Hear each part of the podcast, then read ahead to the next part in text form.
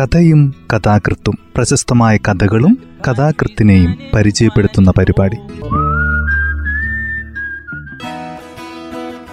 തയ്യാറാക്കിയത് Joseph Pallath H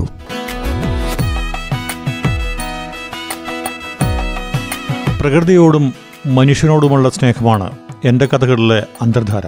T. Padmanabhan പറയുന്നു. പ്രകൃതി എന്ന് പറയുമ്പോൾ അതിൽ എല്ലാം അടങ്ങുന്നു. പൂച്ചയും നായയും പശുവും കാളയും കിളിയും പൂവും ചെടിയും പുഷ്പവുമൊക്കെ. ഇതിനെയൊക്കെ ചേർത്ത് വെച്ചുകൊണ്ട് എന്റെ കഥകൾ മനുഷ്യന്റെ മനസ്സിൽ കുടിയേറുന്ന രീതിയിലാണ് എഴുത്തെന്നാണ് അദ്ദേഹം സൂചിപ്പിക്കുന്നത്. തികച്ചും അർത്ഥവത്താണ് താനും. അദ്ദേഹത്തിന്റെ നോ പ്രോബ്ലം ഒരു ബഹ്റൈൻ എപ്പിസോഡ് എന്ന കഥയാണ് ഇന്ന് ഈ പരിപാടിയിൽ അവതരിപ്പിക്കുന്നത്. കഥ ഇങ്ങനെയാണ് തുടങ്ങുന്നത്. നടുവിലത്തെ മുറിയിലിരുന്ന് ഞാൻ രാവിലത്തെ പത്രങ്ങൾ വായിക്കുകയായിരുന്നു. പുറത്ത് ആരോ വണ്ടിയിൽ വന്നിറങ്ങുന്ന ശബ്ദം കേട്ടപ്പോൾ വരാന്തയിൽ ചെന്ന് നോക്കി. വന്നയാളെ കണ്ടപ്പോൾ ഞാൻ പെട്ടെന്നങ്ങ് പറഞ്ഞുപോയി. വിശ്വം എന്റെ ശബ്ദം നിറയെ അത്ഭുതവും സന്തോഷവുമായിരുന്നു. ഞാൻ പിന്നെയും എന്തൊക്കെയോ പറയാൻ തുടങ്ങിയപ്പോൾ വിശ്വം വിലക്കി. വർത്തമാനങ്ങൾക്ക് പിന്നീട്. ഇപ്പം ആദ്യമായിട്ട് വേണ്ടത് വിശാലമായൊരു കുളി പിന്നെ ബ്രേക്ക്ഫാസ്റ്റ്. സത്യം പറഞ്ഞാൽ ഒരാനയെ തിന്നേണ്ട വിശപ്പുണ്ട്. രണ്ടു മൂന്ന് ദിവസമായി. പിന്നെ ഇവിടെ ഇല്ലെങ്കിൽ വെളിയിൽ നിന്ന് എവിടുന്നെങ്കിലും. ഞാനപ്പോൾ പറഞ്ഞു അതൊക്കെ ശരിയാക്കാം. വാ അകത്തേക്ക് വാ. വിശ്വത്തിന്റെ പെട്ടി ഞാൻ എടുത്തു. ഇവിടെ ഈ വീട്ടിൽ ആദ്യമായാണ് വന്നതെങ്കിലും ചിരകാലത്തെ പരിചയമുള്ളതുപോലെയായിരുന്നു വിശ്വം. പക്ഷേ എനിക്കതിൽ അല്പം പോലും അത്ഭുതം തോന്നിയില്ല. ഞാൻ അറിയുന്ന വിശ്വം അതാണല്ലോ. വിശ്വത്തിന് വിശാലമായി കുളിക്കാൻ വേണ്ട ഏർപ്പാടുകളൊക്കെ ചെയ്തതിനു ശേഷം ഞാൻ അടുക്കളയിൽ ചെന്ന് പത്മാവതിയോട് പറഞ്ഞു എനിക്ക് വളരെ വേണ്ടപ്പെട്ട ആളാണ്. ഇഡ്ഡലിയുടെ മാവ് കാണില്ലേ? പത്മാവതി പറഞ്ഞു എല്ലാം ഉണ്ടാവും. ചട്നിയും പഴനുറുക്കുമൊക്കെ പിന്നെ വേണമെങ്കിൽ ഇന്നലത്തെ പ്രഥമനും എടുക്കാം. അദ്ദേഹത്തിന് ഇഷ്ടമാകുമെങ്കിൽ ഞാൻ പറഞ്ഞു മതി. ഇത് തന്നെ ധാരാളം. കുളി കഴിഞ്ഞ് ഉന്മേഷവാനായി വന്ന വിശ്വം തീന്മേശയിൽ നിന്ന വിഭവങ്ങൾ കണ്ടപ്പോൾ ആദ്യം ഒന്ന് അമ്പരന്നു. ഇതൊക്കെ? പേടിക്കണ്ട. നല്ല വിശപ്പുള്ളതല്ലേ?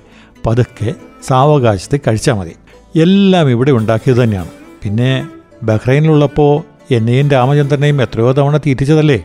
അതിനുള്ള പ്രതികാരമാണെന്ന് കൂട്ടിക്കോളൂ. മുഴുവൻ കഴിച്ചു തീർത്തിട്ട് എഴുന്നേൽക്കാൻ ഞാൻ സമ്മതിക്കുള്ളൂ വിശ്വം വളരെ ഹൃദ്യമായി ചിരിച്ചു. വളരെ സാവകാശത്തിൽ ഒരു ധൃതിയുമില്ലാതെ വിശ്വം കഴിച്ചു തീരുന്നതുവരെ ഞാൻ അടുത്തു തന്നെയിരുന്നു. ഒടുവിൽ എഴുന്നേറ്റ് കൈ കഴുകിയതിനു ശേഷം വിശ്വം പറഞ്ഞു തൃപ്തിയായടോ തൃപ്തിയായി. സത്യത്തിൽ ഇത്രയും നല്ല ഭക്ഷണം ഞാൻ ജീവിതത്തിൽ കഴിച്ചിട്ടില്ല. പിന്നെ ഈ പഴനുറുക്ക് ഇത് പഴമരടോ അമൃതാണ്. സാക്ഷാൽ അമൃത്. എവിടുന്ന് കിട്ടിയടോ ഇത്തരം ഏത്തപ്പഴം? ഞാൻ സന്തോഷത്തോടെ പറഞ്ഞു ഇത് ചങ്ങാലിക്കോടനാണ്. ഒറിജിനൽ ചങ്ങാലിക്കോടൻ. ഗുരുവായൂർ അമ്പലത്തിൽ ഓണത്തിന് ദേവന് സമർപ്പിക്കുന്ന വില കൂടിയ കാഴ്ചക്കുല. ഇതിന്റെ കൃഷി രീതി തന്നെ വ്യത്യസ്തമാണ് ചെലവേറിയതുമാണ് ആ ഭാഗങ്ങളിലെ ഇതിന്റെ കൃഷി ഉഴുതാനും ഇവിടെ ഒന്നുമില്ല. എനിക്ക് തൃശ്ശൂരിനടുത്തായ ഒരു സുഹൃത്തുണ്ട്. സ്വാമി നല്ല ഒന്നാം തരം ഓർഗാനിക് കർഷകനാണ്. കൃഷിയിലുള്ള സ്നേഹവും ഭ്രമവും കൊണ്ടാണ് കർഷകനായത്. അല്ലാതെ ലാഭമുണ്ടാക്കാനൊന്നുമല്ല ലാഭം കിട്ടാനില്ല എന്നതാണ് സത്യവും. എന്നിട്ടും അയാൾ ഇത് തന്നെ സ്ഥിരമായിട്ട് ചെയ്യുന്നു. ഞങ്ങൾ തമ്മിലുള്ള ബന്ധത്തിന് ഒരു പത്ത് നാൽപ്പത് കൊല്ലത്തെ പഴക്കമുണ്ട്. ആരംഭിച്ചതങ്ങ് അബുദാബിന്നാണ് അതിപ്പോഴും ഒരു മുടക്കവുമില്ലാതെ തുടരുന്നു. സ്വാമി എനിക്ക് എല്ലാ കൊലവും വിളവെടുപ്പ് കഴിഞ്ഞാൽ രണ്ടോ മൂന്നോ മുഴുത്ത കൊലകളെത്തിക്കും ഒരു കുല ഒരാൾക്ക് എടുത്തു വെക്കാൻ കഴിയില്ല. ഞാൻ അതിൽ നിന്ന് കുറച്ച് മാത്രം എടുത്ത് ബാക്കിയൊക്കെ ഇടവലത്തുള്ളവർക്ക് സ്നേഹിതന്മാർക്കും കൊടുക്കും. എന്നിട്ട് അവരോടൊക്കെ സ്വാമിയെക്കുറിച്ചും അയാളുടെ കൃഷിരീതികളെക്കുറിച്ചും പറയുന്നു. ഇപ്പോഴിതാ നിങ്ങളോടും പറഞ്ഞിരിക്കുന്നു. ഇടയ്ക്കൊന്നും പറയാതെ എല്ലാം ശ്രദ്ധയോടെ കേട്ടിരുന്ന വിശ്വം എന്നെ കെട്ടിപ്പിടിച്ച് പറഞ്ഞു താൻ ഭാഗ്യവാനാണോ? ഭാഗ്യവാൻ. പിന്നീട് ഒരു രണ്ടാം വിചാരത്തിലെന്ന പോലെ ഇത്രയും കൂടെ കൂട്ടിച്ചേർക്കുകയും ചെയ്തു. ഇനി ഈ സ്വാമി എന്റെ കൂടി സ്വാമിയാണ്. കേൾക്കുമ്പോൾ അത്ഭുതം തോന്നുന്നു. പത്മാവതിയോട് രണ്ട് നല്ല വാക്കുകൾ പറഞ്ഞ ശേഷം വിശ്വം കിടപ്പ് മുറിയിലേക്ക് പോയി. പോകുമ്പോൾ എന്നോടായിട്ടും പറഞ്ഞു താൻ ഇത് ഞാൻ ഇത്തിരി കിടക്കട്ടെ. ക്ഷീണമുണ്ടോ എനിക്ക് തന്നോട് ചില പ്രധാന കാര്യങ്ങൾ സംസാരിക്കാനുണ്ട്. സത്യത്തിൽ അതിനും കൂടിയാണ് ഞാൻ ഈ വഴി വന്നത്. ഞാൻ എന്തെങ്കിലും പറയുന്നതിന് മുമ്പായി തന്നെ വിശ്വം കട്ടിലിൽ കയറി കിടന്നു കഴിഞ്ഞിരുന്നു. കിടന്ന പാടെ ഉറങ്ങുകയും ചെയ്തു. സദാ ഊർജസ്വലനും തോൽവി എന്താണെന്ന് അറിയാത്തവനുമായ വിശ്വത്തെ ഈ നിലയിൽ ഞാൻ കാണുന്നത് ആദ്യമായിട്ടായിരുന്നു. എന്റെ മുറിയിൽ തനിച്ചായപ്പോൾ ഞാൻ ഓർത്തു ഈ മനുഷ്യൻ എന്റെ ജീവിതത്തിൽ കടന്നു വന്നത് എപ്പോഴാണ്? ഇന്നോ ഇന്നലെയൊന്നുമല്ലല്ലോ. വർഷങ്ങൾ തനിയായില്ലേ? എന്നിട്ടും ഇന്നും എനിക്ക് പ്രഹേളിയല്ലേ എനിക്ക് മാത്രമല്ല ബഹ്റൈനിലെ മിക്ക മലയാളികൾക്കും.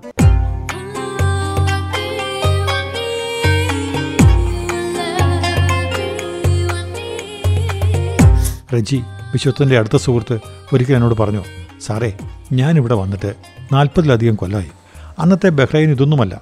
ഈ റോഡുകളും ഫ്ലൈ ഓവറുകളും പാലങ്ങളും ഒന്നുമില്ല. കെട്ടിടങ്ങളുമില്ല. വ്യവസായങ്ങളുമില്ല. വെറും മണൽക്കാട്. ആളുകളും കുറവ്. പ്രത്യേകിച്ച് മലയാളികൾ. പക്ഷേ ഞാനിവിടെ വരുമ്പോൾ തന്നെ വിശ്വം ഇവിടെ ഉണ്ടായിരുന്നു? ഈ ഭൂമിയുടെ ഒരു ഭാഗമായിട്ടെന്നോണം. ഞാൻ പഠിപ്പെന്നുമുള്ളവനല്ല. പക്ഷേ വിശ്വം അങ്ങനെയൊന്നും ആയിരുന്നില്ല. നാട്ടിൽ നിന്ന് തന്നെ എന്തോ കെമിക്കൽ എഞ്ചിനീയറിങ്ങോ മറ്റോ പഠിച്ചു വന്നതാ. അതുകൊണ്ട് വിശ്വത്തിന് ഗുണവുമുണ്ടായി. ആദ്യം തന്നെ ഒരു ചെറിയ കെമിക്കൽ ഫാക്ടറി തുടങ്ങാൻ കഴിഞ്ഞു. ഇന്നത്തെ അർത്ഥത്തിൽ ഒരു ഫാക്ടറി എന്നൊന്നും പറയാൻ കഴിയില്ല. ഒരു വലിയ ഷെഡ്. ഞാൻ കണ്ടിട്ടുണ്ട്. പക്ഷേ വിശ്വം സത്യവാനായിരുന്നു. നല്ലതുപോലെ കിണഞ്ഞ് പണിയെടുക്കുകയും ചെയ്യും. അതുകൊണ്ട് തന്നെ വിശ്വത്തിന് പല ഉന്നതരുടെയും സഹായം ലഭിച്ചു. പ്രത്യേകിച്ചും പ്രസിദ്ധമായ ഒരു ജർമ്മൻ കമ്പനിയുടെ. ഒരിക്കൽ അല്ലെങ്കിൽ മറ്റൊരിക്കൽ വിശ്വത്തിന്റെ സഹായം ലഭിക്കാത്ത മലയാളികൾ ഇവിടെ ഉണ്ടാവില്ല.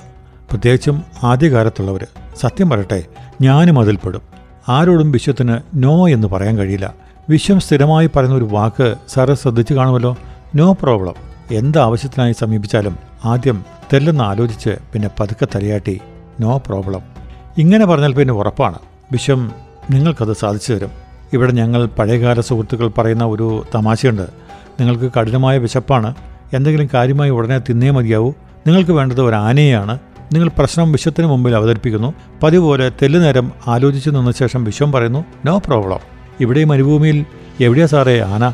ഏറി വന്നാൽ ഒരു ഒട്ടകത്തെ കിട്ടിയെന്ന് വരും. പിന്നെ ആന?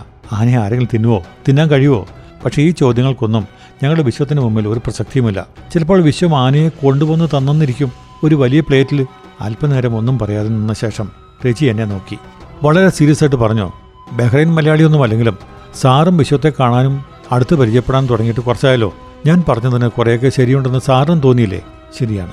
എനിക്കും അങ്ങനെ തോന്നാൻ തുടങ്ങിയിട്ട് കുറച്ചായിരുന്നു. അത് മാത്രമല്ല വേറെയും ഒരു കാര്യം എന്റെ മനസ്സിൽ പലപ്പോഴും ഉയർന്നു വന്നിരുന്നു. ഈ മനുഷ്യനെ നിഘണ്ടുവിൽ അസാധ്യം എന്നൊരു വാക്കില്ലല്ലോ.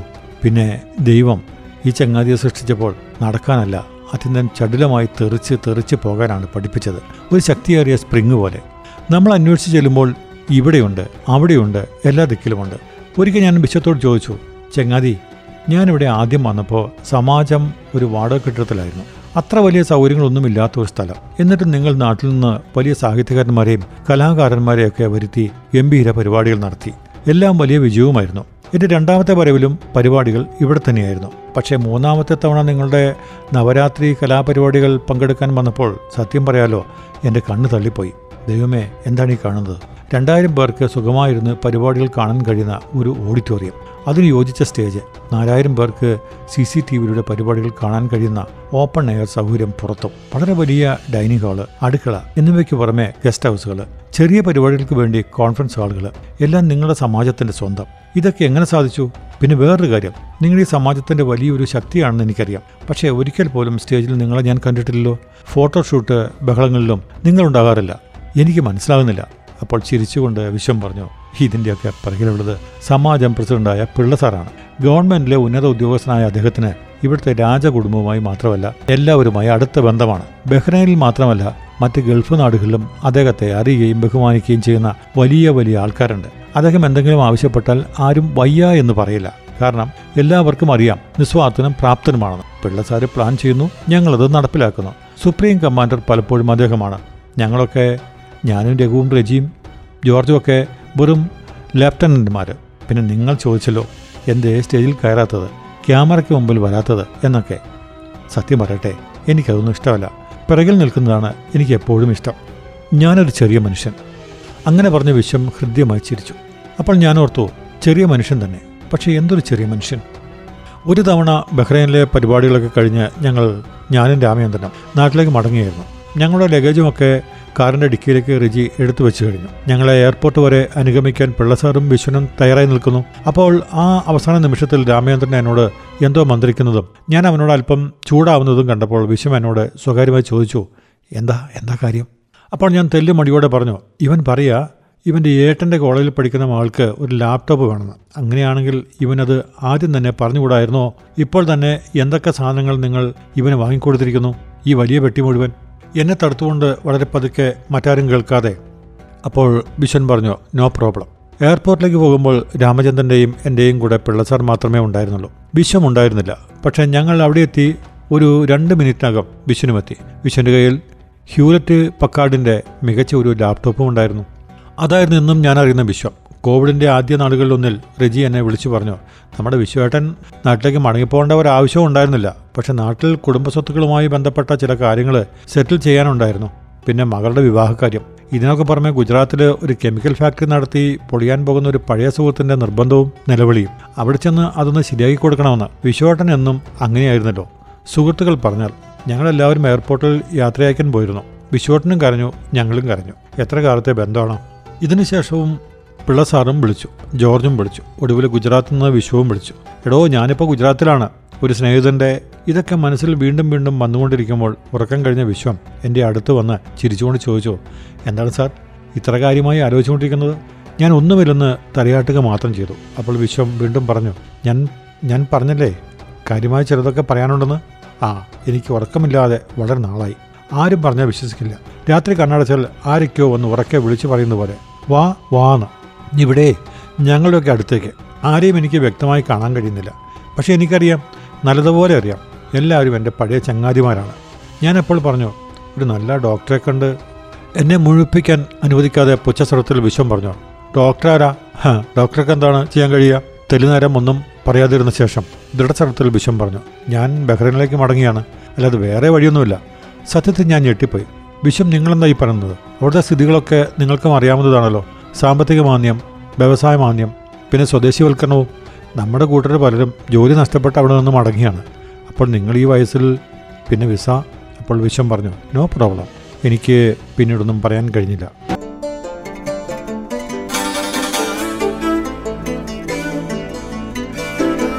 മാതൃഭൂമി ആഴ്ചപ്പതിപ്പിൽ രണ്ടായിരത്തി ഇരുപത്തിരണ്ടിൽ പ്രസിദ്ധീകരിച്ച കഥയാണത്. കഥയെഴുത്തിന്റെ എഴുപത്തിയഞ്ചാം വർഷം പിന്നിടുന്ന മലയാളത്തിന്റെ പ്രിയപ്പെട്ട എഴുത്തുകാരൻ തൊണ്ണൂറ്റിമൂന്നാം വയസ്സിൽ എഴുതിയ കഥയടക്കം ഏതാനും പുതിയ പത്ത് കഥകൾ ഉൾക്കൊള്ളുന്ന സഖാവ് എന്ന പുസ്തകത്തിൽ നിന്നെടുത്ത കഥയാണിത്. തയ്യാറാക്കിയത് ജോസഫ് പള്ളത്ത് എച്ച്